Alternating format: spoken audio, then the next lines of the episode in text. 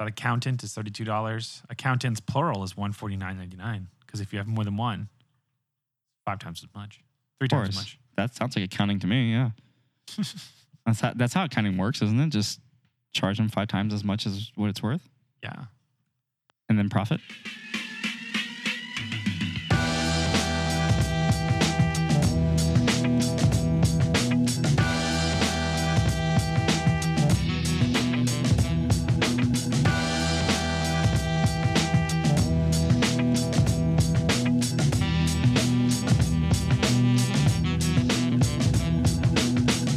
Follow up?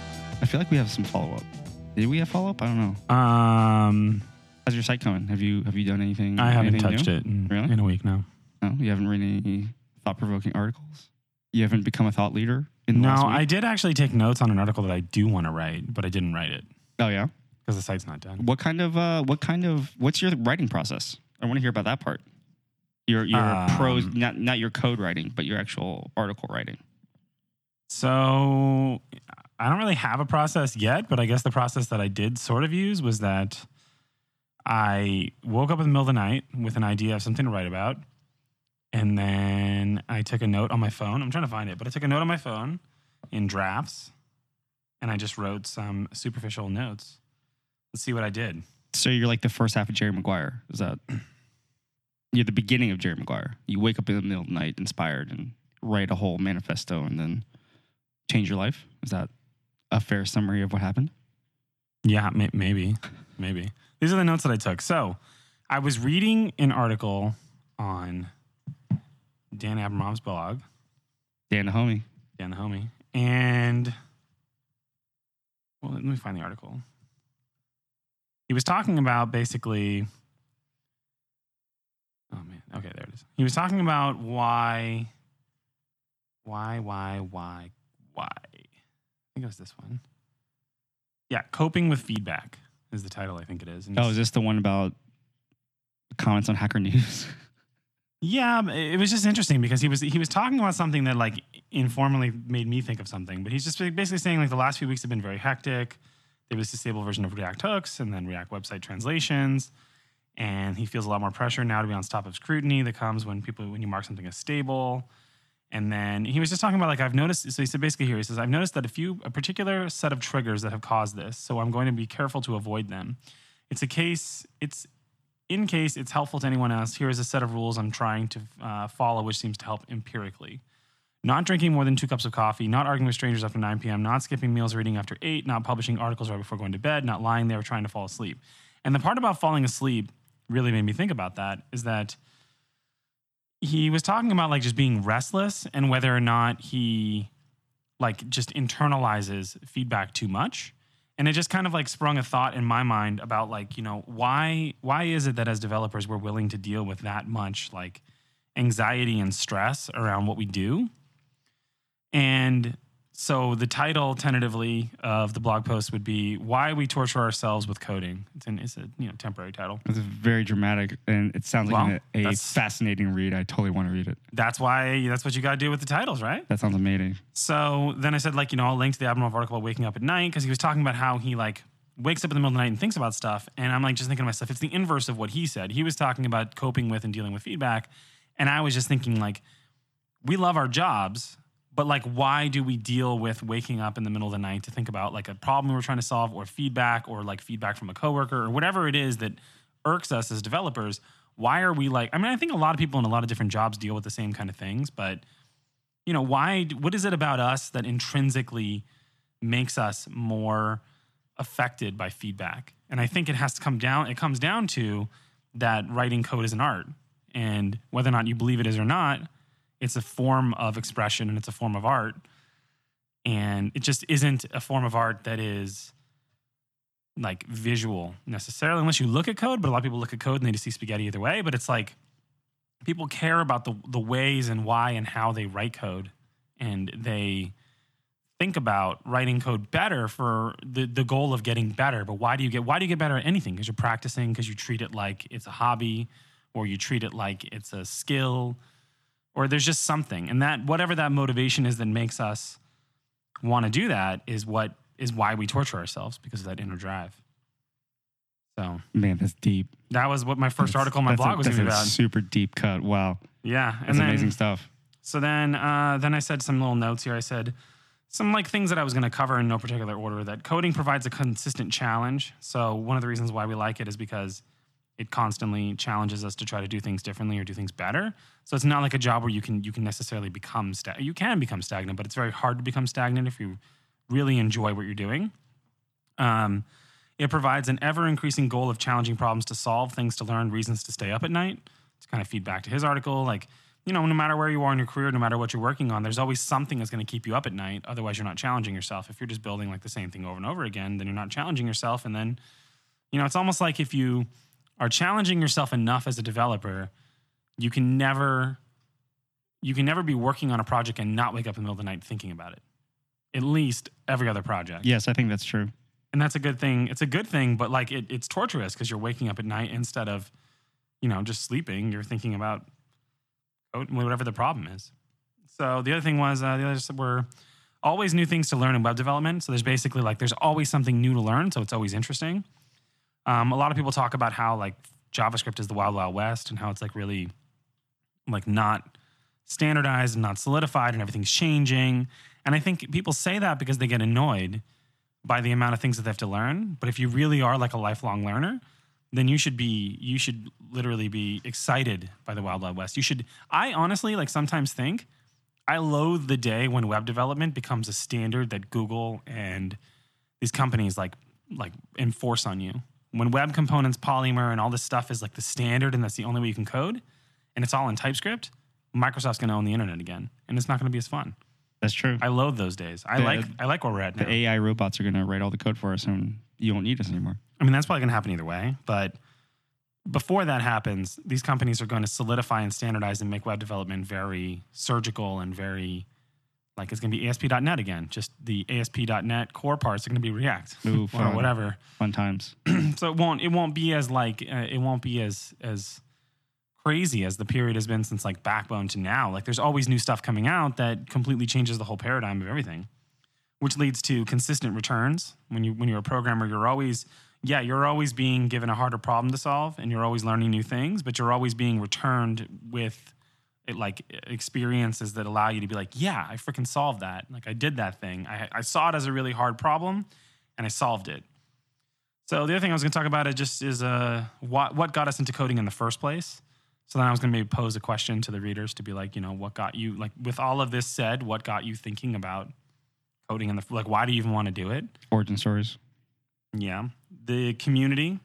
I think the fact that like you can just have conversations with Dan Abramov on Twitter about you know things that he's building at Facebook shows that the industry is very vibrant and very fun, and the community does enjoy talking and experiencing what other people are working on. And there's a lot of talking back and forth between corporations that are building things like React and you know individual people who are building side projects and building projects. There's like this constant communication that GitHub allows, which I think is really cool. And then I was going to talk about podcasts. I don't know why I put that there, but you know, there, Well, you got to. That's like- actually a good one because I think one of my I can go down my drafts too. My drafts, I think the first one is why I started a podcast. Yeah. I usually start with like a title as like a main idea, and then just Mhm. kind of go from there. First one is why I started a podcast. Yeah. Second one is how to compliment a developer.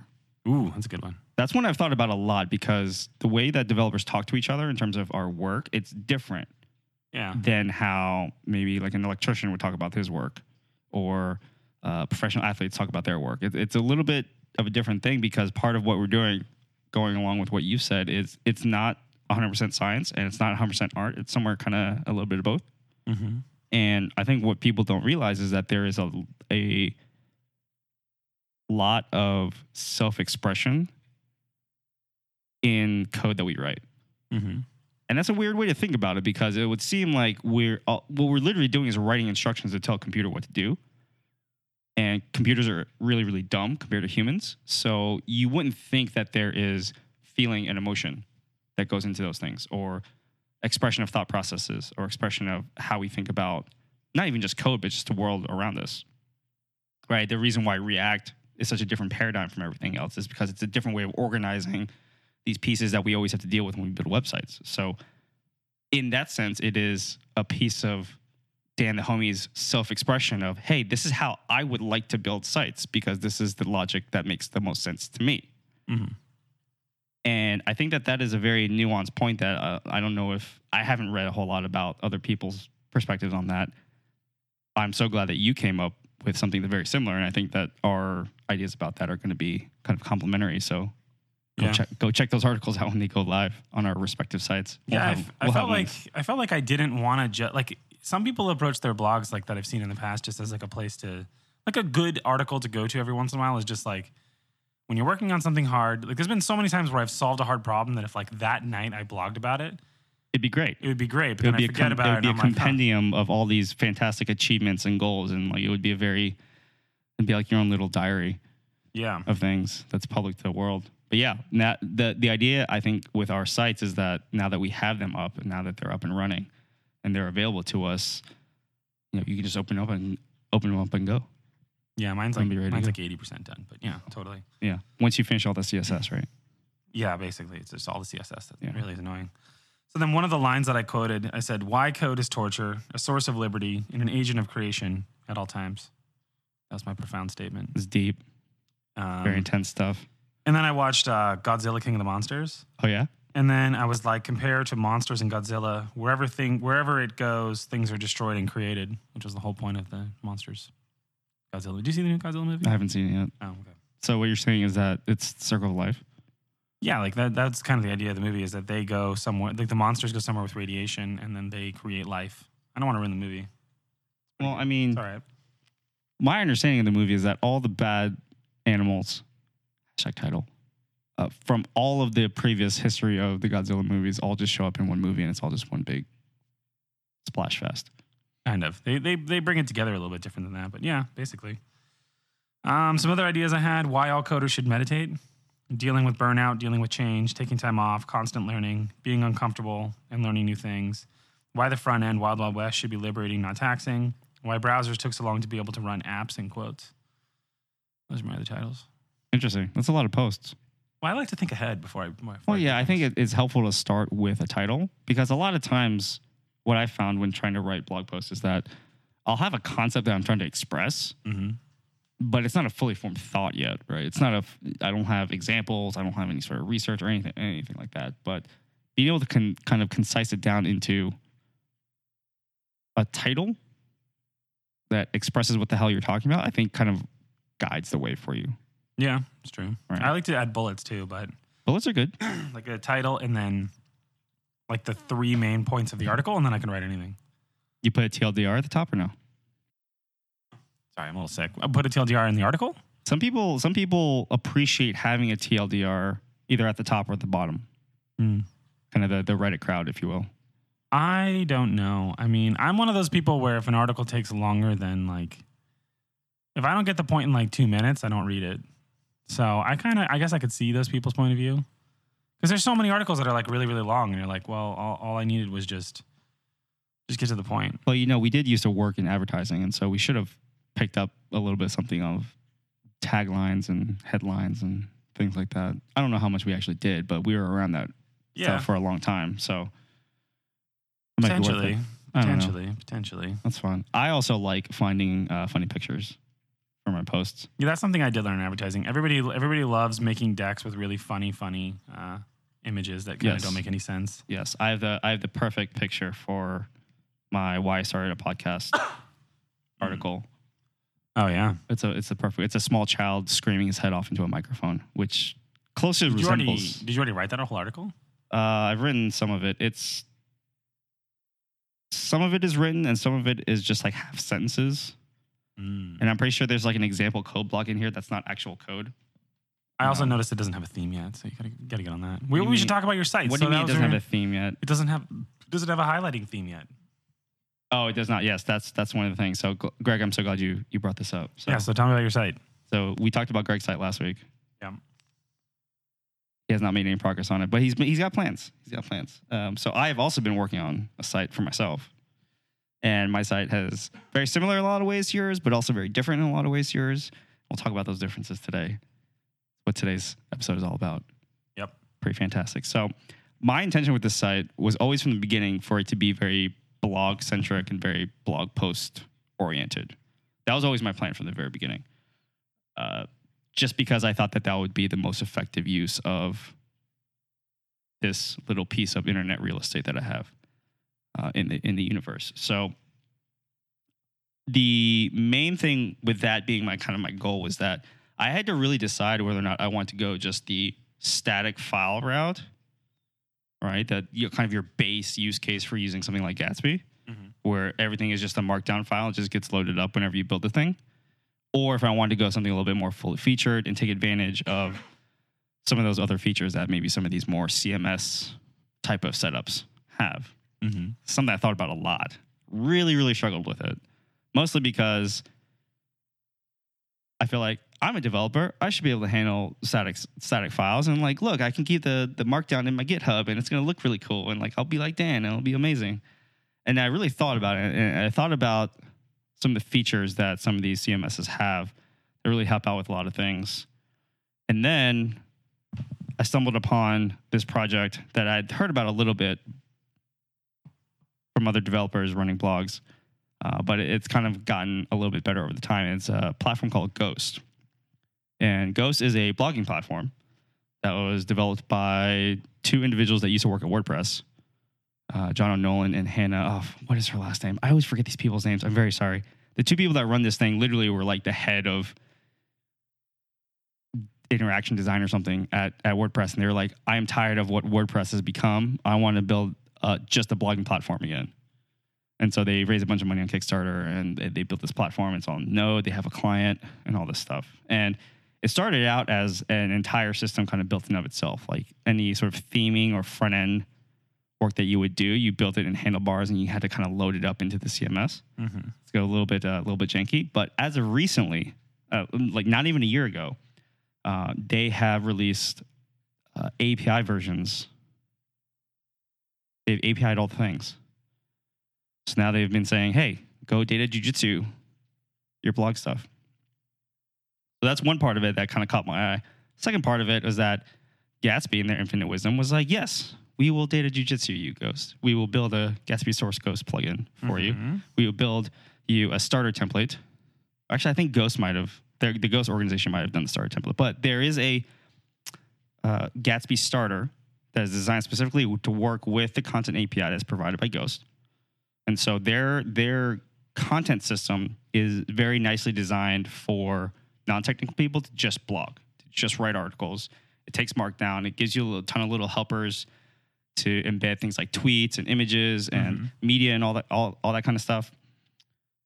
And then if you're the developer who wants to make it look all nice on the front end, you just feed the API to, to, to a Gatsby theme, you're good to go. So that's exactly what I did. I started out with the official Gatsby starter for Ghost. I'm trying to find a link for it. Gatsby starter Ghost. Yeah, this is run by the Ghost project. Yeah.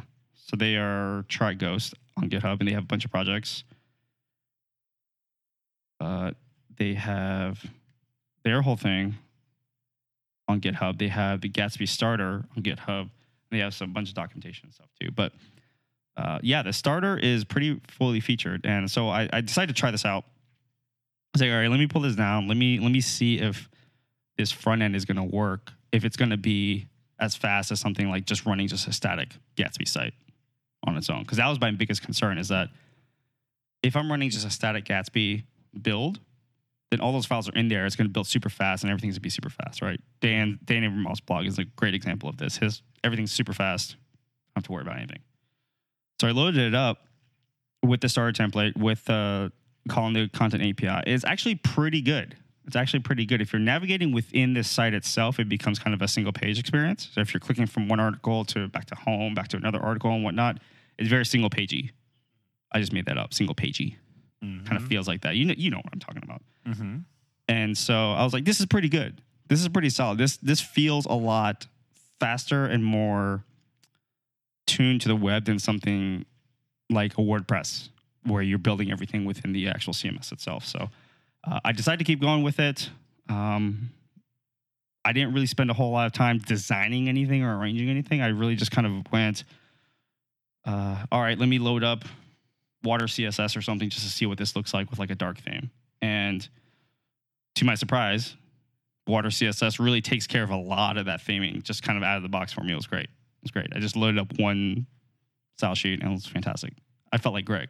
Mhm. I felt like, hey, oh, hey, I don't want to deal with the CSS. Yeah, it's, It's going to do it for me. It's not fun. But so I loaded that up. There are a couple little things that I had to deal with, um, kind of making it look the way I want. I wanted it to just be single column because I didn't want to deal with a bunch of like grids and stuff moving around on phones and stuff like that. So um, my layout is, is pretty pretty basic um, in terms of how the actual articles are laid out. But you know what? It's it's a pattern that people are used to.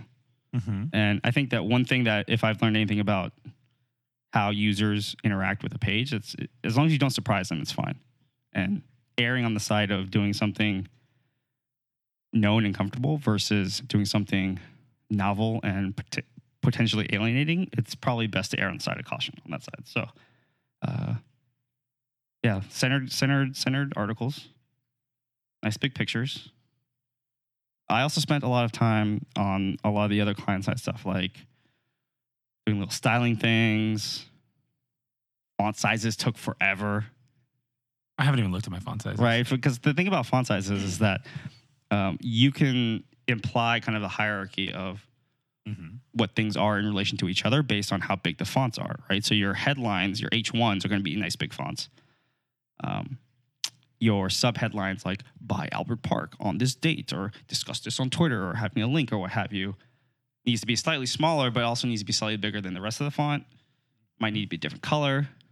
In my case, I've I've done a, a little trick where you take something that's kind of lower down the hierarchy and then you uh, do it where it's all caps, which usually implies higher hierarchy. So there's like this juxtaposition, Mm. but it doesn't really mess anything up. I, I that's super very nerdy UXy designy kind of stuff, which I know Greg loves Totally. so so much. But those are the kinds of things. To me, as more of a, a front end person, those are the things I think about when I'm Mhm. designing these things. Once I have the data all hooked up, I'm not trying to data jujitsu. I'm not trying to get too crazy with the data jujitsu part. Like, give me the articles, give me all the data the way I expect, and let me take care of the rest of it. So, I picked out some font sizes. I picked out picking out fonts. How many how many back. fonts did you end up I have with? two fonts. And how many font Technically. bases? How many different total kinds of fonts do you have? So I have two fonts, but I have kind of three ways that I use these fonts. So I have uh, kind of a headline font that I use that is for big things like the article titles or like headings within the articles themselves. I have a body font, which is the font that you actually read. And then I have kind of a non headline, sub headline Mhm. variation of the other font that is implies essentially a third font, but it's it, it- you can do some tricks to kind of give some visual hierarchy to this stuff. So headlines are a nice big, big heavyweight, uh, regular like non-italic. The body font is a serif font that's a little bit uh, darker, like it's not a pure white. It's a kind of two shades darker gray. Uh, and then that middle headline, that that sub headline, uh, I did the tricks where I've got everything caps, all caps, and a little bit italic. Mhm. So whenever you're looking at the articles on the site, you've got your headline, which you can see right away, the subhead, which is one a different color, two it's italic, and three it's all caps. And then you've got another kind of blurb from the article that is in the body font. So that kind of organizes visually what all that information is. And that was a lot of information just on fonts. Totally different the way we think. It's totally different the way we think, right? Because for me, I know that once I have the data, like that's all I need. Mhm. I don't. Uh, I'm not really thinking about like you know, SSLs or CDNs or all that stuff that that you were talking about last week. For me, it's more just like let me get this looking a way that makes me feel good about myself and also kind of represents who I am. That those are really the more important parts for me uh, to all this stuff. So a lot of time spent on fonts. And then the other part of the fonts was that um, for my big headline where I had to where I wanted my name kind of across the top like a big billboard. I was trying to find something unique to put up there in terms of these fonts. Um, and I couldn't decide on just one. So I decided to have the site just randomize it. Oh. So there's like four or five different fonts that it'll just pick from depending on where you are. So like once you hit the homepage, there'll be one font that's loaded up, and then the second that you click on one of the articles, it'll most likely load up another font. If you click another article, if you go back, it'll load up a different one. You know, so that's that's where that single pagey feel comes from. Yeah. So that's uh those are some some neat little tricks. Oh, I also spent I almost I almost don't want to admit this, but I spent a lot of time styling the links. Uh-huh. I spent a Yeah. lot of I went back and forth with this because again, there are all these little tricks, right? You can make them bold, you can make them underline, you can make them a different color. Uh, you can I've seen people uh I've seen like news sites like wrap their links in uh, square brackets. Hmm. Which that doesn't make any sense to me.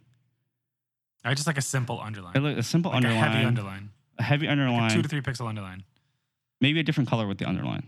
Mhm. I was try- I was struggling with this because there were a couple of different things. Uh, if you uh, bolden the link but keep it the same color, it can be like not different enough, but different enough to mess up your the flow. Oh, like the page won't flow correctly. Uh, it just it, it just will look weird. Like it won't look like it's part of that sentence. Mhm. But then if you don't change it enough, then you can't tell it's a link. So there's that balance there. So what if you made all your links uh, negative 999 pixels? Z To- index to the zero. left, Z index zero. To the left, yeah. negative 99 pixels. That would take it off the viewport. So you just Isn't that, isn't that okay? You just have blank space. Yeah, wouldn't that be great? Isn't that what you want? Is that what you want for your links? Sure. I mean, they're there. Well, part of part of the SEO of content like this is that if you link out to stuff, it seems more authoritative. Yeah, but SEO would know there's a link there. CSS Would just puts a negative in. Yeah, probably. I guess it would. It doesn't really care about the CSS, right? You want developers to have to hunt for your links. Yeah, you have to go saying. find You them. have to go find them. I, Yeah. I'm not going to just put them there. I'm not even gonna have it. Like you can't even click on it. Like if you click on it, it'll pop like a console log, and you have to open up the inspector and go And look at then it, click it. and then click it. Yeah, I think that's good. That's the way to cater to. That's the way to cater to developers. Just hide everything in the console. yeah, yeah. Yeah, that's the whole to website it. be in the console. Yeah. So that has been my experience so far. It's actually been going really well. I, I decided on going with a, a more of a darker theme. I went with the dark variation of Water CSS. So the the background uh, is a kind of a medium dark, kind of steel blue. If anybody is familiar with the name CSS color, steel blue is one of them. And it's kind of pretty close to that, maybe one or two shades darker to that. And then the header and the footer I have almost a navy. So it's a good amount of contrast, but it's still dark, which I prefer to read on. And if you don't like it, well, I don't care. It's my site. Ooh, That's what I like. Hot take. Hot take. And then um, I've got white and then off white for the text. And then the links, uh, I have kind of this uh, kind of light blue. It's Carolina blue, going back to my roots, uh, which is a nice little, nice little palette.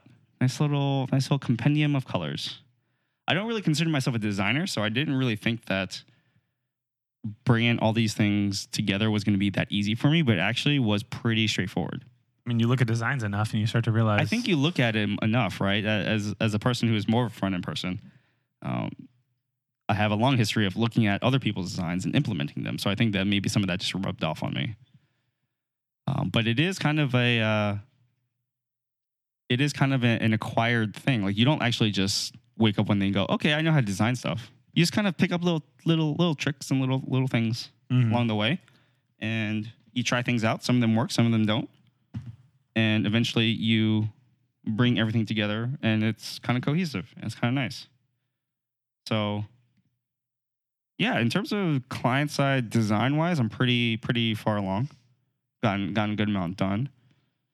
Uh, things I still need to do are the code snippet highlighting. I know that's something we talked about with your yeah, site you last got week. to get on that. So I was going to ask you this. So you said you were using Highlight JS or Prism. I couldn't remember which one. I think it's highlight. I haven't used it yet, but I think it's highlight. Okay. Because Prism is the one that I'm familiar with from like way back in the day. And I remember it being extremely difficult to work with. So I'm wondering if you're using Highlight, I might also go Highlight. And I mean, I haven't used it yet, so Okay. we'll see. okay, I believe other people have used Highlight before as well. So that might be the way to go. But I will, that will be kind of the next step for me in terms of building this site. Um, let's see. In terms of the the rest of the tech stack, so I've got Ghost, um, which I am actually using their hosted service. Uh, you can self-host Ghost. It's a complete open source product, so you don't actually have to pay them anything to use their product if you don't want to. Mm-hmm. Um, and I know that DigitalOcean does have one of those like one-click deploy Droplets. droplets, uh, with the Ghost built in, which is super nice. Uh, one of the nice things with the hosted version, the managed Ghost, uh, is that they take care of all the updates for you. And they ca- take care of everything for you, which that can be a bit of a manual process if you're running your own server.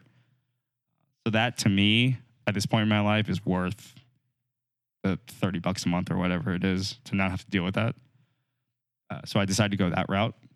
Uh, they give you a nice uh, desktop app too. So they have an Electron app uh, that points to the actual admin panel where you can write posts, you can manage tags, you can uh, manage the links on the site, you can do all sorts of things. You can do integrations with things like Zapier and Slack and all that kind of stuff. Uh, you can build in your, they give you access to header and footer injections. Um, I think they have another section called Labs, which has some of the more experimental stuff, like setting up. Uh, they have uh, tools for subscriber lists, like email lists, Mm-hmm. and they have tools for integrating with stuff like Mailchimp doing campaigns and things like that. So a lot, a lot of features that are really, really nice, uh, and they've been able to maintain a really good writing experience as well. Um, their editor, which I think they debuted in the 1.0 version, which was earlier this year, uh, is one of those kind of blank slate type of situations where if you just open it up, uh, it'll just give you a cursor and it's just kind of all like blank. And you can choose a light theme or a dark theme and you start typing and it's just Markdown. And it does the inline preview. So it'll style everything in line for you. So if you do a single pound side and then type in the title, once you go to the next line, it'll pop that open to an H1, which is what Markdown looks like. So their their writing experience is really, really good from what I've seen. Um, and you're able to preview it in your own site. You're able to manage when things are published. You can do scheduled posts. Uh, you can manage uh, how the search result would come up in Google. So, like the actual snippets and the meta tags and things like that. So, a lot of really good writing features. And I think that that's always been their purpose and their goal. And they've been doing a really, really good job at it. Um, if you need more examples in the wild, I know that DigitalOcean's actual blog that they pay people to write articles for, they use Ghost. Um, there's a guy named Troy Hunt who does a lot of security research. He runs haveibeenpwned.com, the database. His personal blog is also on Ghost. Uh, there's some other examples. So I believe Tinder's blog is also on Ghost. I don't know how much weight they hold in the technical world, but this is another example. So we'll have a link to that in the show notes. Definitely worth checking out if you are a blogging person, if you're looking for something set up there. And it works really nice with Gatsby. It actually worked really, really well. I was kind of, I wasn't surprised necessarily, but I was interested to see how that was going to go because it seems like those two things are pretty natural fit. All right, Gatsby Mhm. is just my my client side, and we data jujitsu it from wherever we want. It's pretty easy. It's pretty straightforward. Yeah, I could check it out if I if I start blogging more. Um, maybe I'll replace. Right now, mine just go into Contentful as like a post type. There's no reason why I couldn't just. You can just point it to another API. I could just yeah. put it towards Ghost. It'd be super easy. Yeah. You could have another app within your app. Yeah, just for the blog. Have but it would still be the same. It would be the same core app. It would just retrieve the templates from a different place. Yeah, you could do that. Um, the the Gatsby Ghost starter uh, template actually uses GraphQL as well to keep everything organized. Their GraphQL setup is a little bit, I don't want to say convoluted, but it was a little bit more involved than I was expecting, right? Because when you're thinking about blog data, you're like, all right, give me the posts, give me the Uh-huh. authors, give me the tags, give me the posted on date or what have you. But their kind of setup for how they organize all that was uh, pretty involved, uh, which I think I may have done it differently if I was running it from scratch, but it also would have taken me much longer. So I was perfectly willing to balance a few hours of my life to to take that on. But if you're a GraphQL person, the entire Ghost API is GraphQL friendly. So you can pull whatever you need to. If you've already got a, a GraphQL layer on your client side, it's going to be super easy to do that. So definitely worth checking out there. Uh, let's see what else. What are what are my links here? So I have Yeah. a what I use. We talked about that a little bit. I have a what I use list. So first off, your your home is see the whole. I guess the difference between your site and my site is that your site is a blog first, Yes. and then it's your personal site second, Yes. or it's it's at least one of your personal sites because it's like it's like the Albert developer profile, kind of I guess so. podcasting, GitHub. So you could potentially have you could potentially expand. You could, if you were to build like a photography site, Yes. maybe it wouldn't be on the site; it would be different. Well, so here's the other th- good thing about Ghost is that Ghost differentiates between posts and pages. yeah, So a page can be a static page. So if I wanted to, so like for example, the what I use link yep, is uh, a static page. So it has a, a static slug, not dated, uh, and it doesn't come up in the feed of posts. It's separate from that. yeah, And the thing about these pages is that it just takes Markdown. So in theory, you could build whatever page you wanted with. If you want to build something with HTML, you could just throw HTML in there. If you wanted to, if I wanted to do some photography stuff and post some pictures or things like that, I could totally just build a page for that.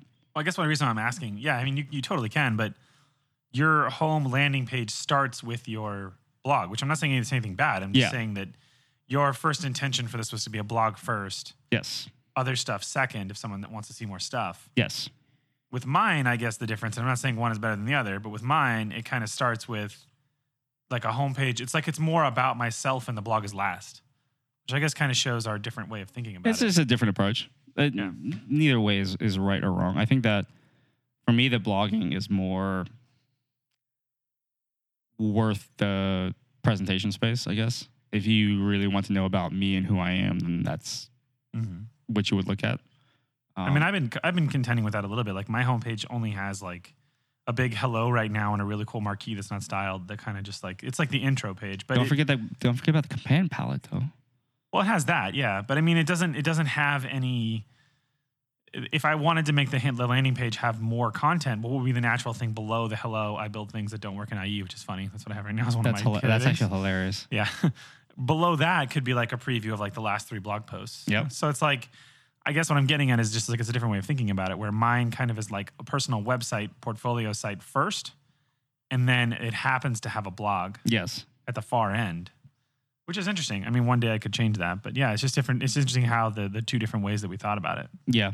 So neither way is the one true correct way. I've seen developers with with a, a site set up similar to yours. I know that I think Wes Bos's site is set up more closely to yours, where it's more of a portfolio type of setup. Mm-hmm. Um, and then I've seen other people's who the blogging part is the is the part that kind of they go with. Like Jeff Atwood from Coding Horror is probably the biggest example I can think of right now. Um, David Walsh's blog is really good, um, but the the writing kind of defines their presence online, Yeah. which I thought that aside from our podcast empire that we're starting here, that maybe that would be the route that would gain me the most internet points. So uh, I was going to go that way.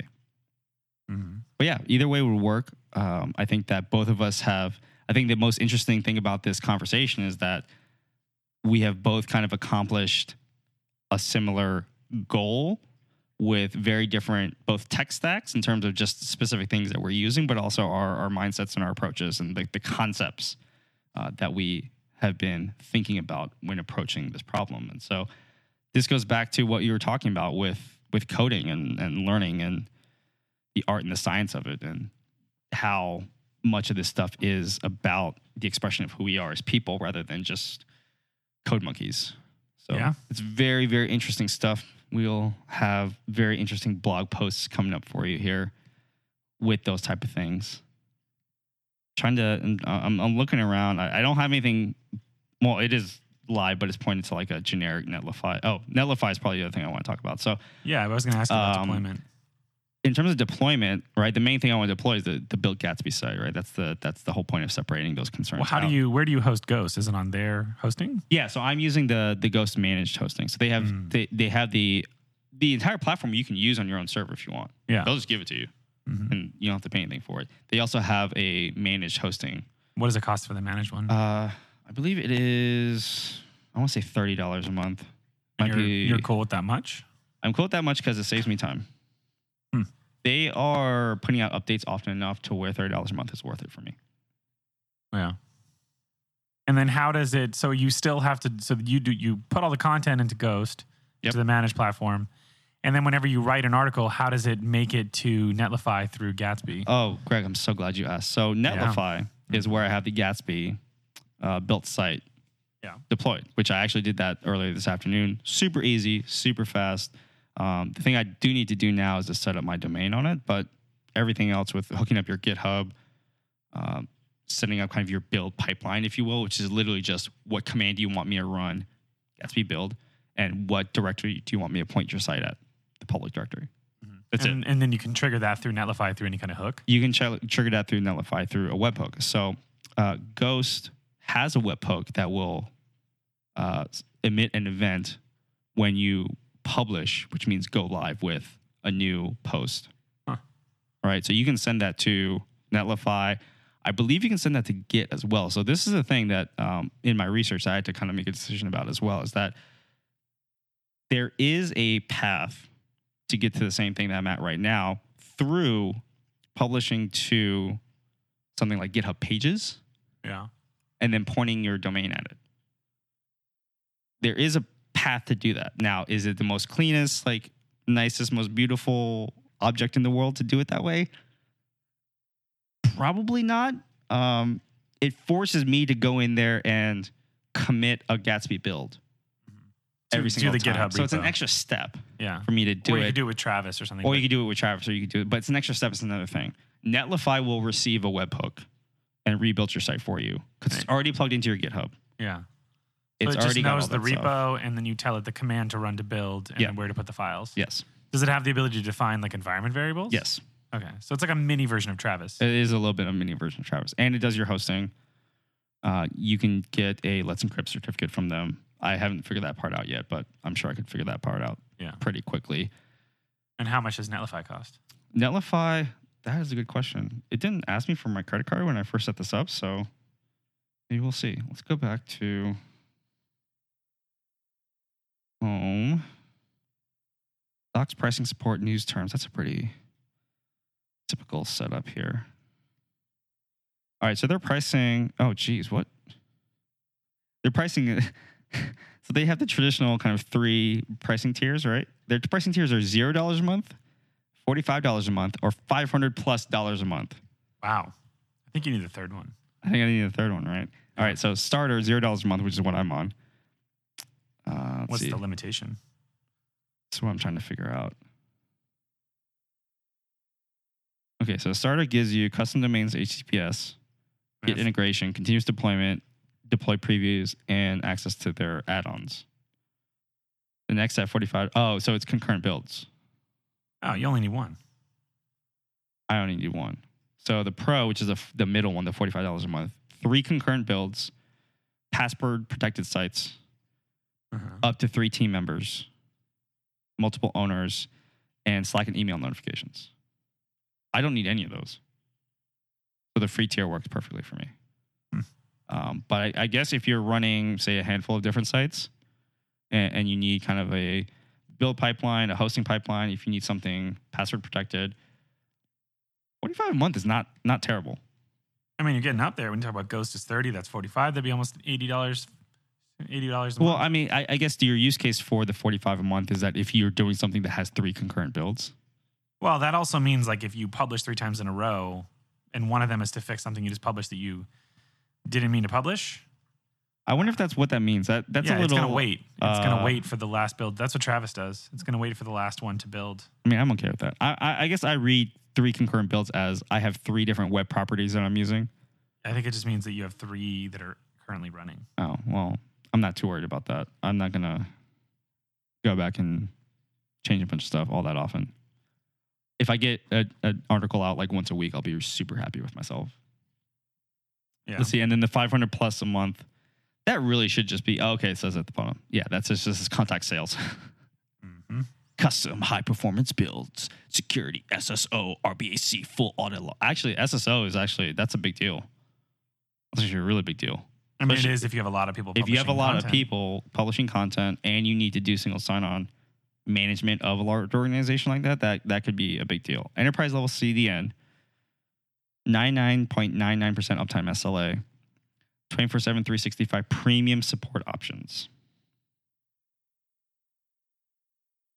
Yeah, so this kind of reminds me a lot of what you were talking about with uh, Contentful last week, where it's a pretty fully featured setup where you've got a lot of really robust tools here that you can use Mhm. for something as small as my personal site to maybe something even bigger. If you've got a handful of sites, if you've got a large organization, I mean, single sign on implies that you have a large organization. Yeah, I mean, you don't need it if it's just you. If it's just you, even if it's like five people, if you have a big enough organization where you have to manage people's logins to several different things with one sign on, that's a that's a pretty involved process. And there's usually a tipping point of like you need to have a certain number of people for that to be worth it. So the fact that they can handle that sounds really very impressive.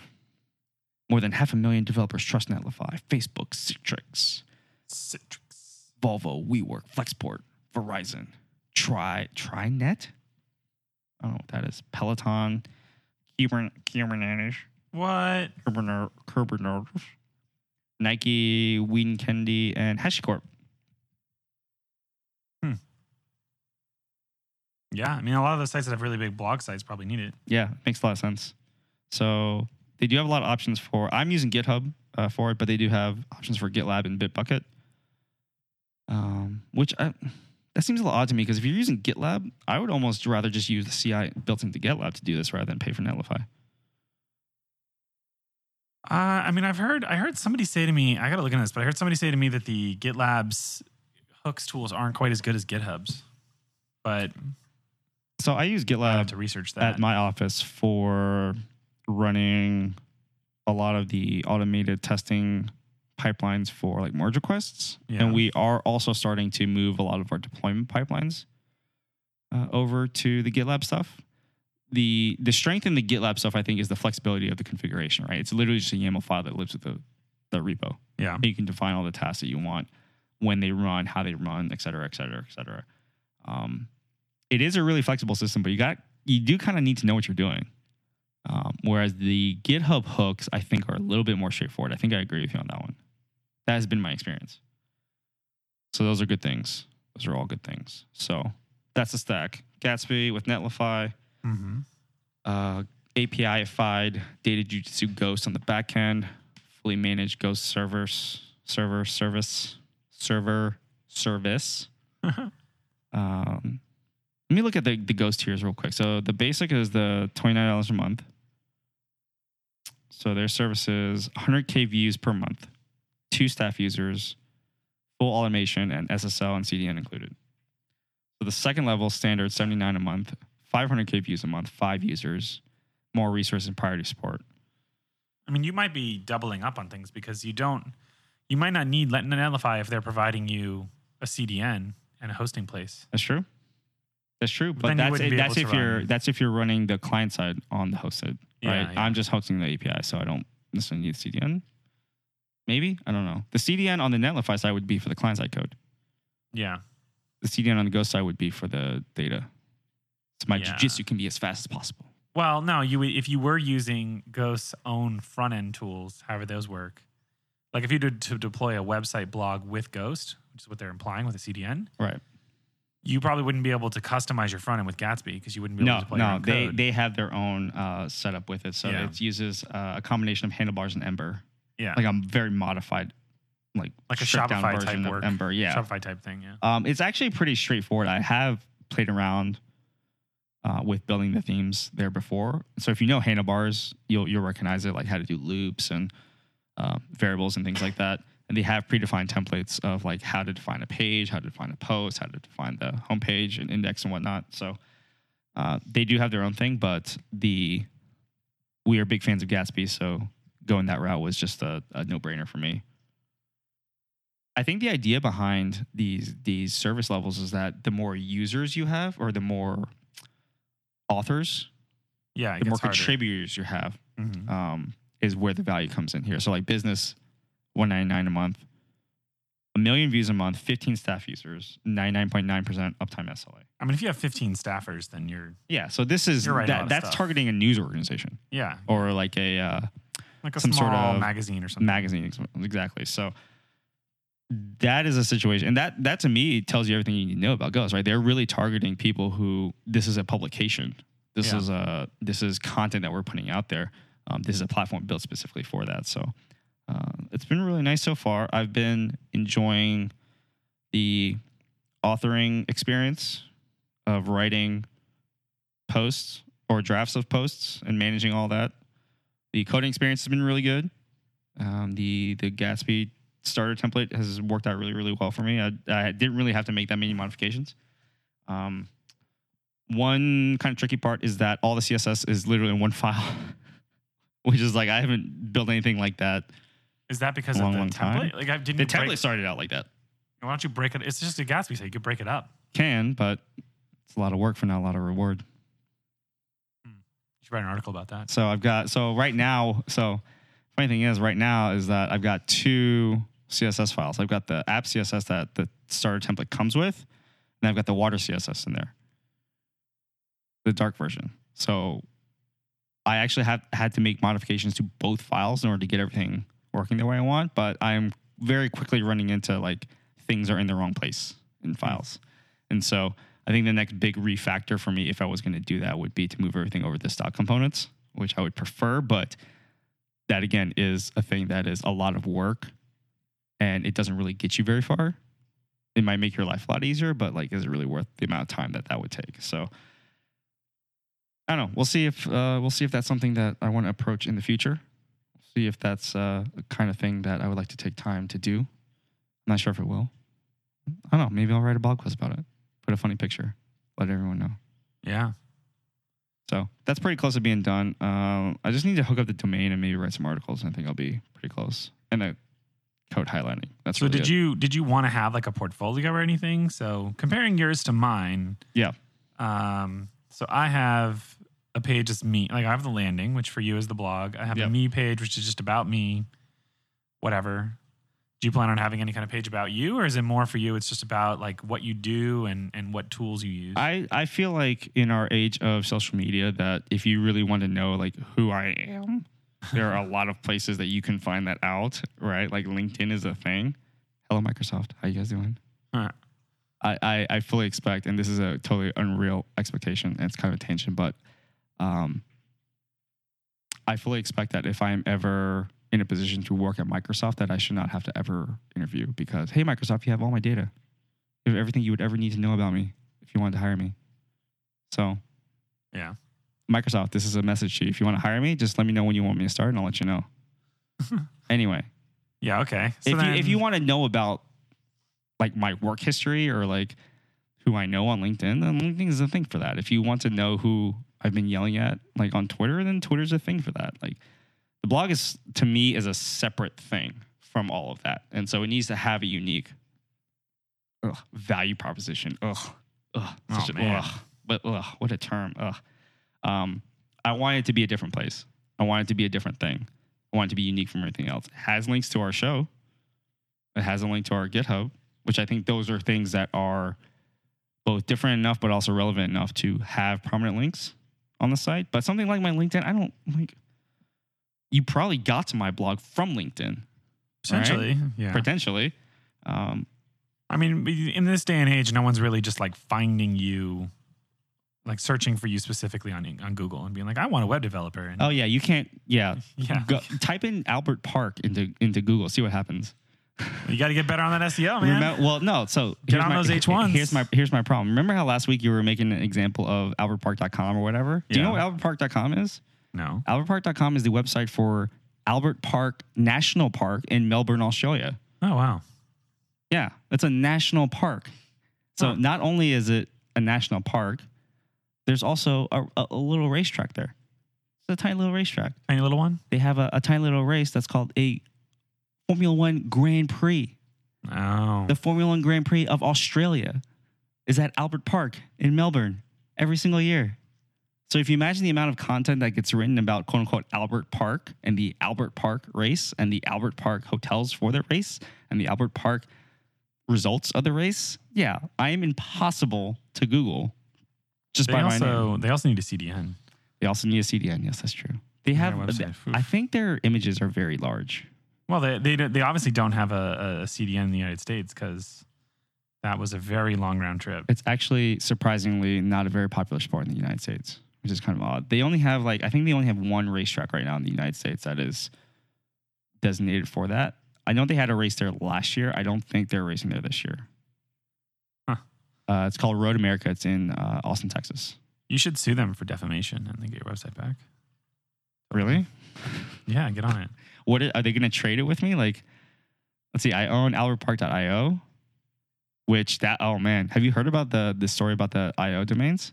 No. So the the country that owns that manages the IO domains is a um like a I guess technically they're a colony of the British Empire of the of United Kingdom, right? And they are going through some let's call it socio-political strife right now. Yeah. And there's a chance that the country as it exists right now is not going to exist in the near future, which people have been going, so what does that mean for my really cool technology.io domain? Is Oh, it going to go away? I don't know why they keep associating them with countries. They should have just associated it with ICANN as like a bunch of names. Yeah. Well, that's the idea behind expanding the T, uh, the TLD. Yeah, but they started Lists. first by saying we'll create it to we'll expand it to a bunch of countries. Like mine is dot .me. What is that? I wonder who owns that. Uh, dot me might be like I don't know if it's a country. It used to be like you could just assume that it was a country and just figure it out from there. But these days it, it could be anything. Dot me might just be like me, the person, the pronoun. Domain.me, the most personal domain name. About me. Yeah. So I its own origins. I own .io, but that one is out of commission. Don't go to that one. Um, I bought .dev recently. It's Montenegro. Oh, really? Yeah. That's that wouldn't be .mo. The team is a team of six passionate and creative developer professionals dedicated to promoting .me domain and making a brand, making branding personal. Interesting. I- It just doesn't make any sense how they associate it with countries first, and they're like, oh, yeah, it's Montenegro, but then like it's just this is a team of six people who are selling .me domains. So there's like six people in Montenegro who like own the domains and are selling. So it's them. not even associated with the country necessarily. It's not like associated with the government of the country. It's not a government run entity. Whereas in some countries it is a It government is, run yeah. entity. So Yeah. a lot of things going on there. But yeah, that is an interesting, interesting sidebar. It's but- all about branding and SEO. .me. Yeah. A lot of the a lot of the newer ones these days, like dot club, um, dot shop, dot online, right, are are purpose driven, like they're specific ones for particular things. Um, I think dot FM was one of those too, because those are really expensive, which indicates to me that they're kind of new. I think the two letter ones are countries, and then the three letter larger are not.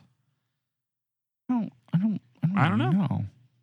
I don't, I don't really know. That's an interesting one. But yeah, the the I think the reason why they started off as countries was so that like, remember it was the Wild Oh, Wild yeah. West back then in the early days of the internet. So you had it was the only way to like be able to tell where the, exactly you were going, or Yeah. where exactly certain types of track traffic. Yeah, it was it was from. like .gov, .edu, or .com. yeah, those those things .net. actually me- meant they something. meant something. Yeah, like you could only universities could use .edu addresses. yeah. for time being. And then they opened it up to anybody could buy anything and just kind of words have no meaning anymore at that point. What is a .fm domain? It's the domain name is the country code domain for the Federated States of Micronesia, but most Oh. notably recognized as the domain hack for FM radio.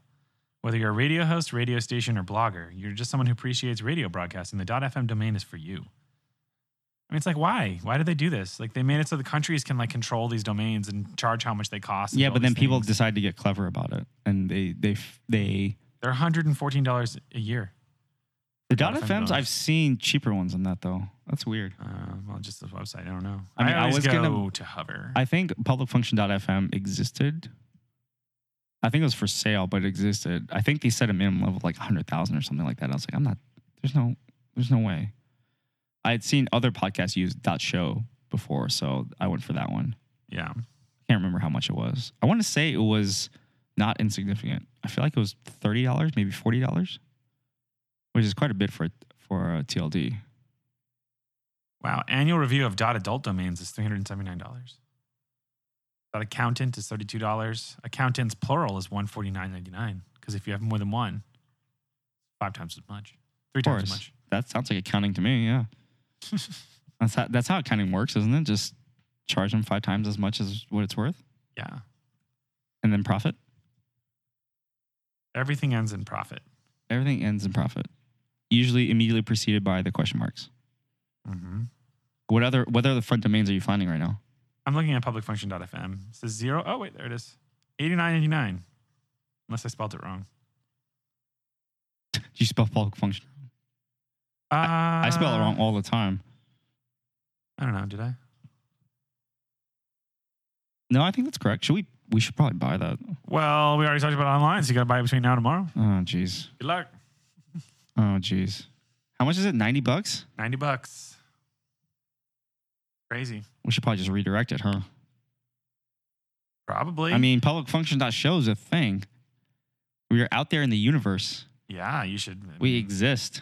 yeah. I did some CSS on the site, so now we have yellow links. Oh, man. So they match the art. Part of our brand now. I didn't even mean for. I I, I wasn't like, hey, let me pick yellow as our color. I just I was working on. This is the the origin story behind our our cover art. Is that I was working on some little thumbnails for I think our our Twitter account, and um, the platform I was using to help me build these things just served me up a template. I was like, hey, I, you might like this one, and the letters just happened to be yellow. I was Uh-huh. like, I wonder what happens if I put public function here, big letters, and it looked fantastic. we And have, that's what we did. we have three pages of podcast now. Yeah, we're on episode 26. You didn't even do the intro. We We don't, we we don't have an started intro. Well, you didn't say like this is episode 27. episode 26. It's the 27th episode. We didn't do the whole thing about like, oh, it's zero indexed. Oh, every developer hates that everything's zero indexed. Oh no. It's a reoccurring thing. It's a it's a reoccurring character on the show. Yeah. Uh, it's a lot of a lot of reoccurring characters. Data Jujitsu is a reoccurring character. Zero Index is a reoccurring character.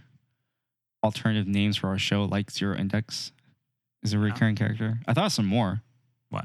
The stand up. You got wait, no, we can't say these online. You got to save all your ideas because the stand up could be like a I, I, I, like another show. public function's a brand now, so it's like it, you can't just like change the name of the thing. No, no, for other shows on the network. No, I was saying other names, other names that could have been our show names. But like you- Zero Index could have been a show. Static Void could have been our show. The stand up, These could be other shows. Static Void could be like, a Java show. Like what? Sure. uh, I don't know. what you could do that one by yourself? Like, No. what am I going to contribute to a Java show? Also, that's a little bit too niche. I feel like it's too niche. I, think there's probably a lot of people that like Java that would want There's a this tricky show. thing with niching in podcasts is that you want it to be specific enough so that you have a defined audience Yeah. and stand out from your peers and all the other podcasts that are out there. But you can't be so niche that the actual entire audience that you could potentially have is very limited. Very, very, very odd balance. Hmm. Um, but it, it is a unique thing because the more nichey you get, like that, that narrow you get with that that audience, uh, the lower likelihood that there's anything else out there that's even remotely similar. So that anybody who's looking for that really, really sweet, good Java static void content, your show is the only one that they're going to listen to. It's Yeah. the one show that everybody listens to. So that might be that might be a thing. I don't know. Could be. Could, be zero. What would zero index be about? Lists, to do lists. Uh, To-do apps? It could be about. I mean, literally, it could be about anything. It doesn't have to be about what it sounds like. It could just be a funny name. It could be a funny name. It is a developer name. It is, a, it is the kind of name that all developers will recognize immediately. Yeah. Pretty much. Yeah. Just like public function is. That Sort one of. is kind of Java y because you don't have. It is kind of Java E, but, I, but again, my idea was that it could be for the Java people, it could be for the TypeScript people, and we could bring it all together, and everybody could be here, and we could sing Kumbaya. That was the idea. Kumbaya. Yeah. That was the idea. So I think it's worked out okay for us. Yeah. Are you going to do? So speaking of your site, are you going to do a dark mode toggle? No, I am not. You don't want to, huh? I thought about it, and then I was like, you know what? This is my site. I want it to be dark. Yeah. This is my space. That is my perspective on it. Uh, I think the toggle is uh, a neat thing to have. Uh, I do not want to add things to the list of things I need to do to get the site out the door. And also, the dark mode kind of represents who I am more. I enjoy reading sites on dark mode Yeah. more. I like how it looks. I know who I am. Again, self expression. Yeah. I kind of like mine in either I light or dark mode. Yeah, you're you have a very nice balanced color scheme to where you've got that nice accent color that's going to work either way, Yeah. either on a dark background or a light background, and then you've got your kind of accents with your footer and your header and your your text and stuff. So you've got a really nice setup there. I gotta Um, I gotta finish mine. I need to sit down and just style it. Yeah, mine is not quite as good because the dark parts are all very dark, um, and I would have to like do a, a bit more arranging of where the colors go and things. So I just it I don't for my side I don't see the value in it, and I think the dark mode just represents who I am a lot more. So, Greg, who do you think between the two of us will have a live blog post out first? You probably. Me, probably. Really? Yeah, because I don't have any time right now. What do you mean you don't have any time right now? I don't have time to do this. You have to do the Jerry Maguire thing where you wake up in a cold sweat and just get all your words out on the page. Well, So the next time that you wake up in the middle of the night restless, instead of just writing down notes on your phone, just bust out that thing and start typing. Well, the other thing I was thinking about is that right now, I, think one thing that I might want to change about this after I get the blog going is that uh, the one part of the blog that I would want to be more dynamic would be the blog part. So I right now you can't I can't write my blog in um in Markdown. Oh, it's a Contentful, it- it's a rich text editor. Oh, interesting. There's no markdown There content might, type. There might. There's gotta be. I don't seems like think there there's- is. There's just rich text. Oh, But rich text could potentially have. I, I don't want to speak for it. It might have Markdown, but it's not like a blogging platform. I just created a content type called article. And Yeah. it's a rich text field with some with some titles and stuff. Yeah. And I might want to change that blog to be something else, but I'm not too worried about it because I could always just take the content out of it and then put it into the blogging platform later and Yeah. reformat it all. I'm not going to have like 100 articles before I worry about it. If I'm writing enough articles, I'm probably going to change it.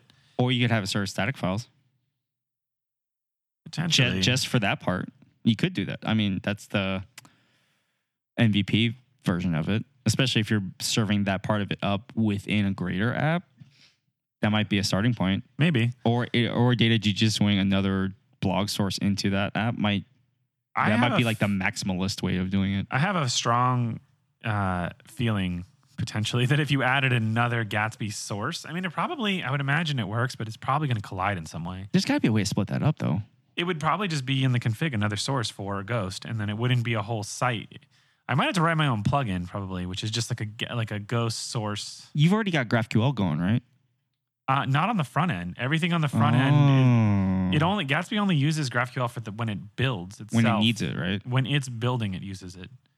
You could just stuff. have a separate data jujitsu with just a GraphQL part for the blog part. I mean, I could do whatever I need to because I have my API in uh, Lambda, so I know how to run uh, GraphQL on Lambda, and I could point that GraphQL Lambda endpoint at some other source of content, and then I, I could figure it all out. I just don't know. I would I would be curious to see what kind of benefit it would have because the only thing I don't have right now is I can't with like Contentful I can't just log into some app on my phone and write an article. Yeah, that's true. I have to like go to a computer and type it, which is maybe fine. I don't know. I mean, I'll just see if it becomes a problem. Because for me, I just need to finish this, style it, finish all the content, uh, and then just deliver it and make the domain actually known. And then I'll worry about. And then I got to. Well, I think right now, actually, the only thing that's really missing is I some of the portfolio photos aren't that great. Um, You need some high res photos. I don't know where to, some, I looked on the internet. I don't know where to get them anymore. you need some beauty shots. Unsplash is a good one. No, I mean of the portfolio projects of the projects I've worked on. So I can Oh. only look on the internet now for the projects. well, not all of them are public facing, so you Well, can't really. I didn't. The ones that weren't, I just didn't put a public. I didn't Oh, put an okay. image. Well, some of them, some of them are still up for a few more months at least, right? Uh, yeah, but I mean, like, I took a screenshot of it, but it's just not high quality. I don't know. We Hmm. can we can talk about it later, but like, it doesn't. It just doesn't. It doesn't really look right. And then I haven't styled a lot of it yet. Um, I don't know. I got I got to spend some time on it, but you know, I've had a lot of other things I've been doing. Yeah, we're gonna we're still gonna do some portraits though one day. We're gonna have just like a public function day where we record an episode and also take pictures of our faces. Yeah. What do you think I mean, about I need all. I need to basically redo all of my socials. So once I get this site done, uh, I'm gonna redo all of my social profiles. With the beautiful pictures that I take of your face. Sure. And And I'm gonna redo redo a lot of stuff on LinkedIn. I'm gonna redo a lot of stuff on GitHub. I'm gonna redo a lot of stuff everywhere. GitHub is a good one because mine is kind of this mishmash of old stuff that I was like learning how to use GitHub with, and then like older projects that were built in like Rails 3 and stuff like that. And then I have a Gatsby version 1 starter template that we use for a couple of projects at work. And then they very conveniently came out with a V2 that is not compatible with that one at all. Uh, there was another template that I was working on with one of our former coworkers that was trying to integrate TypeScript back when TypeScript was not a first class citizen in the Gatsby ecosystem, but now it is. So, Mhm. yeah, a lot of my stuff has been kind of redundificated by a lot of things. But the client side code will be publicly available on my GitHub at some point eventually. I'll be a little bit embarrassed about the CSS, but everything else looks fine. We should just fix it. Again, It's, it's, but it's, a, it's like it's, it's a expression of how well you write code. I mean, you gotta. I mean, it's part of it, but it's also an expression of getting the project out the door, regardless of how good the code is. Well, I mean, I guess. I mean, does the page look nice? Page looks nice. Yeah, right? yeah, but I mean, from, CSS is a little disorganized. That's fine. That's okay. I mean, from my point of view, my website was more not for uh, just having people like come across and see it. It was more like it, it's that was why I added so many features like the light mode, light dark mode toggle, the, the command palette, the connect form. A lot of these things are not really there uh, just to have them there. It's more for like um, to show that I can build features, different kinds of features. I wanted the site to be feature, not like overly featureful because then it's just gaudy. It was supposed to just have like a few features that show that I can I can build different kinds of things. So I was just curious, like with yours, did you have any intention of adding anything like that, or did you not? Not particularly. And part of the reason why is that um, I actually started at the same place you did, where I was thinking, oh, I need to like show off my skills with this site as like a live portfolio, whatever. Yeah, And I went and took a look at Dan the Homie site. yeah, And Dan the Homie site is literally the Gatsby default blog starter template. It's like the first one listed in their template directory. And I think he changed, he added the dark light toggle, which is a nice touch. Uh, but he changed the accent color to like that pink that he uses. yeah. And then he wrote a little thing for his discuss on Twitter link, which I stole. That's an idea that I stole from him Oof. and the the coffees. And e- other than that, everything else is code that someone else wrote. So I'm like, hmm, if it's okay for Dan, uh, I, I think it's okay for me. I think for him, like the, the thoughts and ideas of the things that he's writing down, the words, Yeah, they're more important. Than are more important than some. That's because he's Dan the homie. that's because he's Dan the homie, and I, I want to get on that level. I want to be like Dan the homie. So that's that was my approach. But that doesn't mean that the site won't evolve in the future. If I see something cool that I want to add, that's the cool thing about sites like this is that they're living, breathing things, and they evolve over time. Yeah, And it, you can use it as a little petri dish. You can use it as a, uh personal diary. Can use it as all sorts of things. So I think the evolution of our, our sites, considering their their origins, uh, will be interesting to watch and see how they kind of diverge in certain places and come back together in certain places and all kinds of things. I'm envisioning one day where you and I both get into like an internet fight with someone via our blogs. And like I write a thing, and then like some some internet stranger writes a thing. Dan the homie writes back and says, these Dana guys- Homies writes back and says, "What the hell are you guys talking about? links to our stuff and be like, dude, what are you talking about? What are these idiots talking about?" And then Greg writes a thing that's like four thousand words long, Hey, I'm trying to get better at not doing that. twenty. Co- no, I'm saying that's good. Are you kidding? Well, I'm trying to get to be more concise. I've thought about it a lot lately. In the stuff that I've been doing lately, I've been trying to. Uh, Okay, here's how here's how you be more concise, but still keep all the things that make everything that you write amazing. One, less adverbs. Two, less adjectives. That's it. That's literally it. well, that's I all you need I to do. Learn, I gotta learn all these things. Everywhere that you want to write the word very, don't. yeah. That's it. That's Well, I got to get better at it because I've, you know, in the past, I've, I have not been verbose at all. I would disagree with that, but I mean, I've tried. I mean, in the latter times that you're remembering, I've been actually trying uh, to not well, you you're talking about writing documentation, which just is any kind of writing, even writing emails, even writing like conversations with people at work. Like I've tried to become more to the point and less talky. Yeah. So I don't know. I mean, I think I think what I'll do this weekend is I'm gonna try. Actually, I'm gonna be out of town, so this is this is where it's like I can never find enough time to finish anything. Because I actually, while I'm gone, I should be able to work on this a little more. That's a good idea. Maybe don't put too much pressure on yourself, but maybe take a day to you know do some writing. Set aside some some some focus Wow. time. I, I mean, I think the thing that's blocking me right now is a lot of the CSS. I have to like style the the Is it carousel. Is it close enough? Um, no, I mean, I got to. The main problems, right? Problem places right now are that I really haven't done anything with typography. The um, like to where even there, there's things that are H ones, twos, and threes that even look different. Like all you're talking about earlier, I didn't do really any of that. Um, the carousel of skills is not really where I'd want it to be. The portfolio is probably fine, just needs better assets and then some image sizing and some text and typography. Research is fine. Social is fine. It just needs a little bit of styling. The connect form needs some styling. Uh, and then the blog needs to be styled. So it's actually pretty close. I, I guess if you really ignore the, I guess the hardest thing right now is the carousel and just figuring out how that looks. And then everything else is just like a bunch of styling, fit and finish, like doing typography and cleaning it up. I know that that stuff sounds like and seems like it's a lot of work, but it matters a lot less than you think. Well, right now it's like the the I think it's because some of the styles are missing, but like the the carousel just doesn't even look right. Like I okay, think all the just center it. well, I'll figure work it on it out. I mean, later. the buttons don't have any styling. The, The the reason I say this is that I literally read a blog article today, today on someone's blog where they had basically zero styling. Everything was left aligned, zero margin, zero padding. Uh, I think they were using the default sans serif font that all browsers give you. They didn't have any colors. It was white background, black text. yeah, but I don't I don't want that. I, I want I like where this is going. I just need to finish it. But the this what is I'm my saying is that personality. you can start with the content. No, I know. I did I did that. I started with the I started with the structure of the pages. No, what I, what I mean is it started with the, the words. I know. I start. I'm telling you. I Started with the articles. I write started. Well, the articles again aren't the number one point of my site. That's what I'm trying to get at. Hmm. It That wasn't the whole reason why I built my site. That's what we, that's what I was talking about earlier. You're So trying to like, prove that you can do CSS. no, I was trying to build. I've been wanting to build a portfolio site for many, many years, and I never had had time.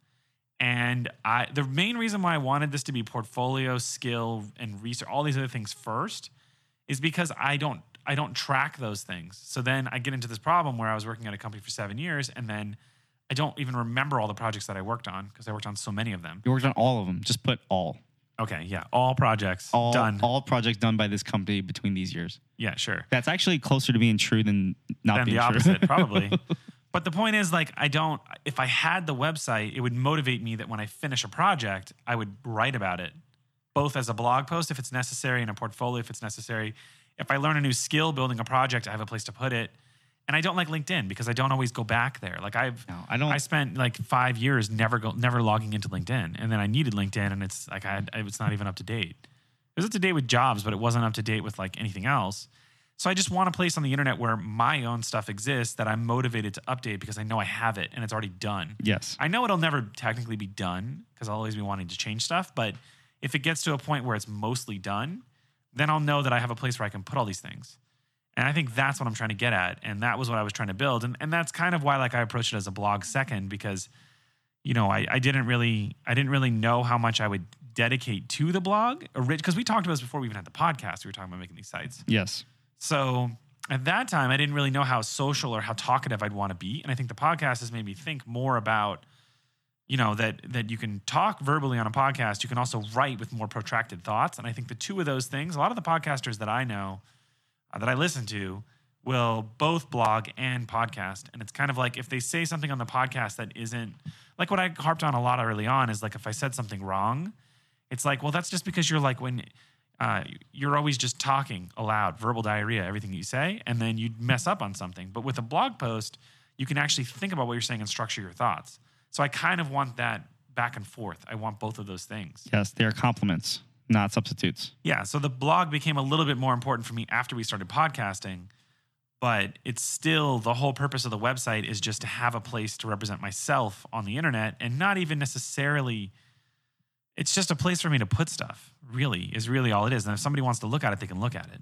Yes. Also, don't forget you were also trying to win internet points, as many internet points as possible Well, you know me, I don't really care about with it. the hashtag content. I mean, I, sure, but like, th- there is. I'm only semi serious. I'm, I'm like 50% serious about that. but there is like there is a part of me that wants to, like after we do all this podcasting stuff and after we we've been doing this for a while that I kind of want to like start getting more social about the things that I like in coding and potentially doing talks and going to conferences if I can or even starting small like local. And that was one of the things that I uh, was it was a motivator for the website too. Is that that was the motivator for the social tab? Was that you know there's the podcast, there's my GitHub, and then eventually it would be like events that I'm coming to. Like it could be like a calendar, or there could be like a list of things that I'm doing. So like that was the idea is that it would eventually become a place for me on the internet. Uh, but for now, it's kind of like it, it serves quite a lot of purposes, which is kind of why I asked you earlier. You know, if you were to like want to do something with photography, would you make it its own space, or would you actually make it a part of that website? Because then that website becomes much more overloaded with more content. So, like for me, the way I see Gregorski.me, that is my uh, that is my like website programmer perspective Right. right. if I ever wanted to have like another perspective, like a gaming perspective, it might be a different name. You know, because my name on Destiny is null. It's not this. Interesting. So like I might have like a different perspective uh, on something else. So I don't know. Like I just kind of wanted to try to try to like um segment my life uh, and start somewhere with the programming stuff, and that's kind of where I built the, the portfolio. Very interesting perspective, Craig. Thank you for sharing. Yeah. We appreciate it. No, I think that all all of the things that you talked about with having different aspects of your personhood on a single internet re- piece of real estate is I guess I, I'm of the perspective that I would just have everything in one place. Right. If I did a bunch of photography, I mean there's an aspect to showing photography nicely on a portfolio that I think has a technical aspect to it. So I think it would be relevant.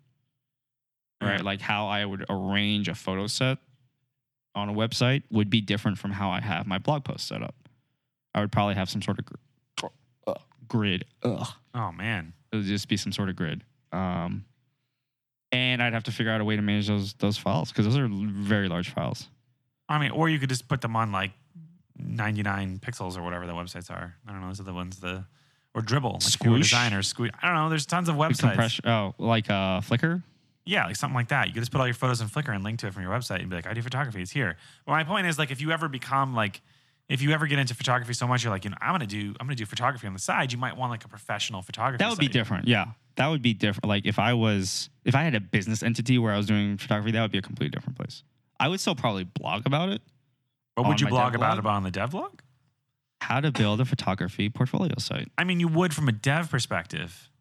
But if you were like 99 tips to get better color and better, you know, vibrancy out of your photos, Maybe, maybe, Maybe in the I've beginning. Seen, I see. I actually saw. I actually saw a website once. I remember uh, where a person was talking about switching to Windows because of their hardware needs as both a programmer and a photographer. yeah, and this guy's uh, website, his blog, he had a very detailed article about the the build that he did for his Windows machine, yeah, where his main use case was he wanted to be able to use Lightroom for very very large files. I think he was shooting medium format, so he was shooting like he had like you know 50, 60 megapixel images that he was editing very heavily in a lot of different places. But he is also a developer, so he was he built websites. He built this blog thing, which I think he built it in. I want to say he just built raw Node, like a raw Node blog or something, which is nuts to me. I don't know why you would ever do that. But he had he literally had it set up as two columns. The right column was the blog, and the left column was his photo sets. Huh. He wasn't like a professional photographer or anything, but those were like two parts of his like same life. yeah. So that's one way to do it, I guess. But if it, I, I don't, I don't know if photography would ever become a business for me. Um, But I just, I wonder, it like, would be. It, it, I think that would be the point where it would be a separate thing. Yeah, I just mean like if if you have like a you ever get to the point where you're like well known for some photography thing and people come look for you and you want to do the SEO around it. I mean, your SEO is going to start colliding, and then people Yeah. are going to be coming to your photography site, seeing all stuff about dev. They're going to be like, "What is this?" So I don't know. I mean, I guess what I'm getting well, from from my perspective, the only thing I really do is like code and play Destiny. So it was like if I if I needed another kind of website for the gaming stuff, then it probably would end. If I ever got that big into gaming, I'd probably just be like Twitch or YouTube or something like one of the more common things, like for streaming. If I was ever that good, which I'm not, um, and then the dev would be the dev stuff. So it's like. I don't know. It's just interesting to think about, like the different ways that the website could get overloaded with different purposes That's and true. that was kind of the way that I was thinking about it is that this website, for all the different things that I do in my life, this website is literally just my web development development perspective website. I don't know. I don't know where I was going with that, but that's what I was thinking about. And that kind of was leading off of like having the blog be like the least most important thing or the most important thing kind of perspective where you approach it differently. So I think that just kind of gets around like full circle about why I went the route that I did about the the content that's on it. But I mean, I might later on one day realize, you know what, I don't need a certain part of this website. You I don't don't need a need a skills. talent. Well, I don't need like a skills page, or I don't need a portfolio, or I don't need one of these things. I mean, I could end up. I mean, so, so some point, like you look at Wes Bos's site, it's like he just does a lot of he does a lot of speaking engagements and a lot of like training stuff. So, you know, he doesn't really have his website is like less overloaded. It's just like about courses, work, speaking and training, blog and tutorials, contact. Yeah. That's because everybody knows who he is. So it's like most of what he does is just you know who he is through his videos. His 81,000 followers on YouTube. Um, I don't know. Yeah, I mean, but he even does have about skills and interests, core skills, libraries, JavaScript, the skinny a little more. Yeah, he has like a some of the same kind of things, but he's always linking back to his training stuff. So I don't know. Yeah, I don't know where I'm going with that. Good thoughts. I'm a little delirious. Great thoughts. Craig, do you have a pick for us this week? Uh, there is one thing in Destiny. I don't want to talk a ton about it, but there, Is it something different from what you've talked about before in Destiny? yeah. I mean, they just started a new season. Well, uh, you've talked about season But that's not what I'm talking about. They just Okay. started a new season. Um, they announced the next uh, big release called Shadowkeep, where if you ever played Destiny 1, we're going back to the moon, and the moon's haunted. Is this a DLC? Uh, yeah, it's like a like it's like a, one of the bigger DLCs. Is it more money? Everything is more It's money. all about the money. I don't know. Everybody says that with gaming. Like I play Destiny so much that like any amount of money I put into it is totally worth it. Everybody's always like, "Oh, is it thirty dollars more? Oh, the season pass is thirty bucks," and you're just like, "Yeah, it's thirty bucks. You know what you're gonna do? You're gonna play that thing every night from now until the season's over." Do you feel like it is pay to win? No, because you can't buy any of the things that actually get you. You just in. buy the access. Uh, no, When you, just- buy stuff. you buy you buy the access to the content, which pays them for creating the content. Great. And then you can pay additionally for uh, cosmetic type skins. But it's only cosmetic stuff. It's only cosmetic stuff, or if they happen to have armor, like there's every every season, there's a season specific uh, purchasable armor set, but that armor is not the best armor in the game. It doesn't roll with enhanced perks, and uh, it only starts at ten lights. You always have to infuse it with something that you get from the game. So it's like you can't really buy. There's nothing you can buy in the game that will give you an advantage. There's Okay. things you can buy in the game that'll make you look better and be slightly different, but it's nothing. It's no better than the stuff you can get. From It's not going to make you better than other players who don't have it. Yeah, no. Well, that's No, good for sure. Because that's a that's a, a weird situation where if you ever get into a, a pay to win scenario, then that's usually when it's like, all right, the greed is too much. No, no, that's not the case. And and also there's a lot of indications that since they split, since Bungie split from Activision, that like they're they're doing they're like moving really fast with like good stuff. This new season is really good. Yeah. Uh, I don't know what Shadowkeep's going to be like, but it's funny because it goes full circle. When I originally played Destiny One on Xbox 360, The I white think, one. It was the old Xbox a long time ago. The original Xbox? Or the second no, Xbox? not that one. I think it was the 360 or the 360 Elite. Whatever Destiny originally launched on, The shiny black one. I don't remember what it looked like. The first one was a big X on the top. Yeah, it wasn't that one. The second one was a shiny black one. It was a. I think it was a white one first, third and then the Elite was black, and then they made them all black after that. And then there was the Xbox One, No, which I've never, correct. I've never owned one. So it must have been the 360. Um, I had Destiny, or was it, it was on my PlayStation? I don't know, but I had Destiny One. I only played it up through the moon, and then I kind of went to some of the other planets, and then by then I gave up because when Destiny first came out, Destiny One, it was kind of a mess, and then it got better over time. But by then I wasn't playing it. And then Destiny 2 came out. It was a little bit of a mess and it's getting better. Eh, Funny little repeat of life there. And then, so the new season is called, the new expansion is called Shadowkeep. And you go back to the moon and the moon is haunted. And all the memes on the internet are like, moon's haunted, cocking a gun, moon's haunted. Like all the all the Reddit tweets. Are you I'm going to sure shoot ghosts? Like, how does that work? I don't know. You have some fancy new weapons? You're going to have to have some fancy new weapons. You always know? have fancy new weapons, man. The the- This season is really good, but uh, it's nothing new than the other ones. So I didn't. It can't really be a pick, but the new season's pretty cool. That sounds pretty exciting. It's pretty good. It's pretty good. I think the other thing I was going to talk about, which I, I guess may be like an alternate pick, is uh, they announced Cyberpunk 2077. Yes. And uh, I've been waiting for this game for like a year. we we I remember seeing the original. I think it was E3 last year. Yeah, they've been talking about it for a long time. The the original gameplay trailer or the original trailer at least from E3 I think the last original trailer year. was at E3 like two years ago, maybe.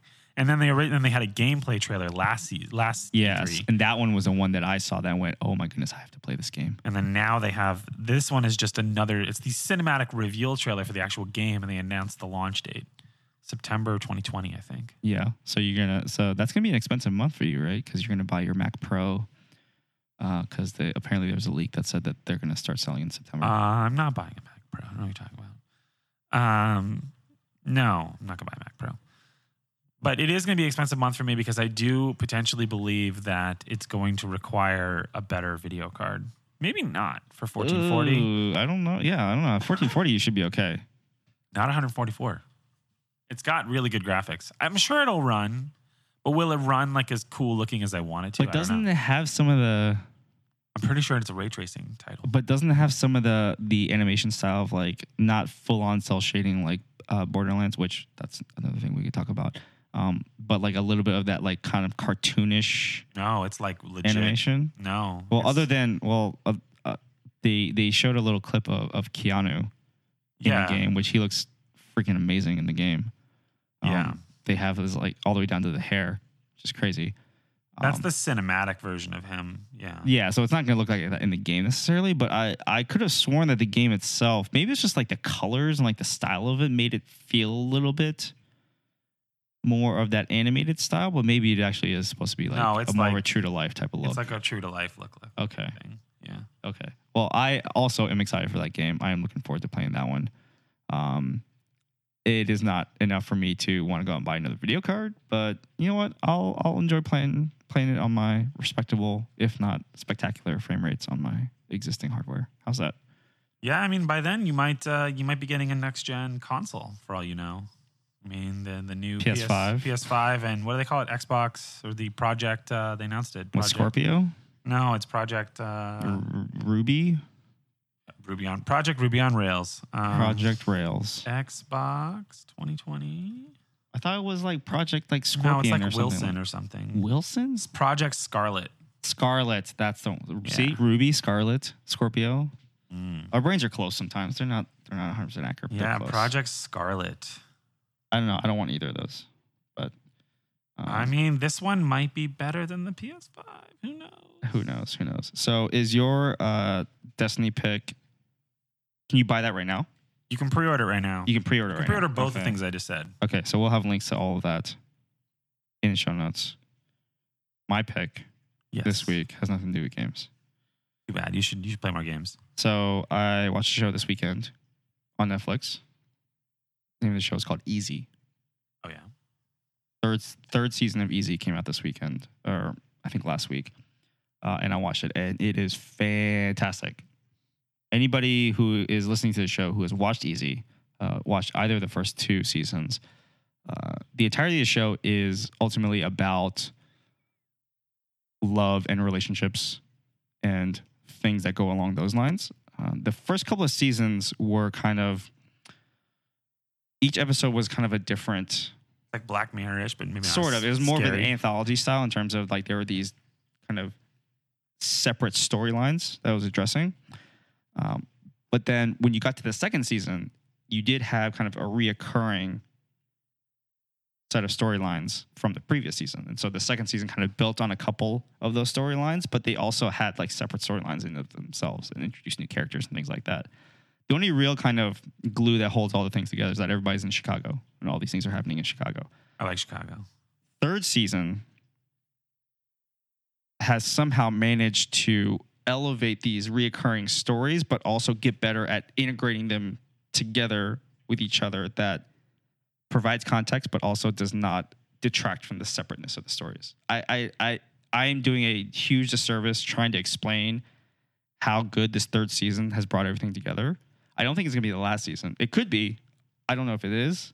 It'd be a shame if it was, but the way that they bring these stories together and kind of having them interact with each other in, in unique ways uh, is just writing brilliance. And that's part of where the writing brilliance comes from. But then the other part was that the the conversations that the characters are having around these kind of touchy subjects about like dating and sex and things like that, um, they don't feel scripted at all. And I can't explain like how and why they're able to do these things without it being any sort of scripted conversation between characters. And they're having these really in-depth deep conversations i mean there's one um, that comes to mind where it's it's a couple a married couple who have been trying out an open marriage and everything has kind of been coming to this like really deep in-depth conversation of them trying to really hash it out. And it doesn't go the way that you think it's going to go but then like they all get all these things out and it's just so so good. So really well done. And i really enjoyed watching that this weekend. If you have watched the previous seasons definitely got to pick up the third season. It explains a lot of things. You learn a lot of things. If you have not watched the previous seasons watch the third season first. You'll still get a lot out of it then go back and watch the previous seasons. And you'll still get a lot out of those too. So Huh. fantastic fantastic show. Really really good work. Uh, go netflix. Good job. Good job on that one. We'll have links. Greg where can people find you on the internet? Is your uh, is your should we talk about your site? I haven't changed any of the content. okay that's fine. Where Yeah. else can people find you on the internet? uh, just still on Twitter at Gregorski and GitHub Gregorski and life at Gregorski. Life at Gregorski. Gregorski at life.com. Yeah, totally. Don't try that one. That's not going to work. that email will come back undeliverable. He is at Gregorski on Twitter. I am at Al Park on Twitter. The show is at a public function. We are also on the web if you prefer. Publicfunction.show. This is episode 26. Backslash 026. Show will be there. You can hit play. You can listen to us in your browser of choice. Be whatever browser you want.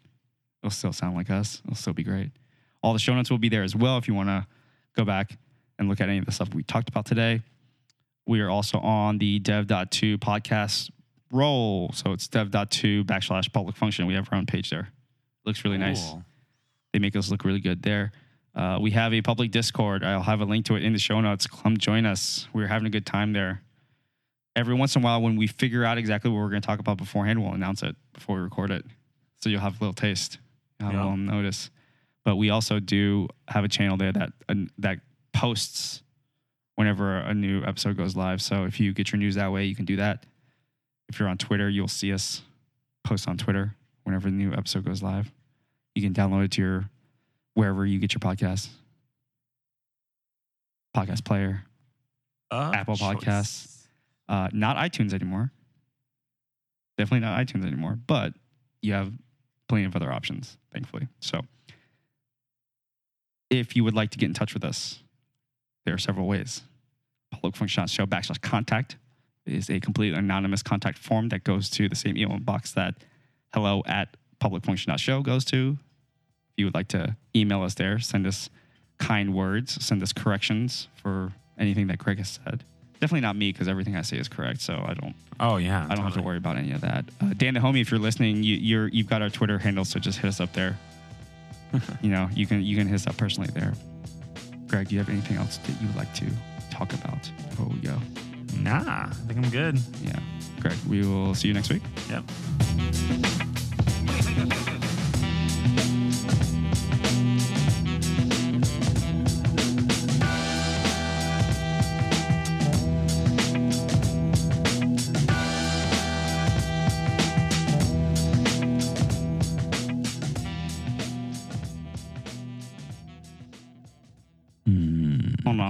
Check. Let me make sure.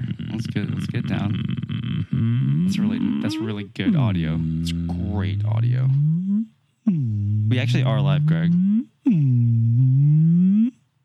That's either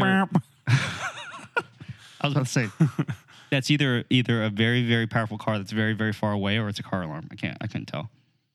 Or it's both. It's a oh, car. it's a run- pod- it's a car pod- running really fast with its car alarm on. Wait, do cars do car aren't cars designed to not actually run if the car alarm is on? No, that's not true. Isn't that part of it? no. I could have sworn that that was like a th- like a, a thing of like third party car alarms, the I mean, ones they that might have the crazy sounds. They might have the ability to do that, but I don't think it's like a thing. Wouldn't that make sense though? Like, hey, this Maybe. car alarm is going off because we believe we are being breached. Therefore, we should Breached?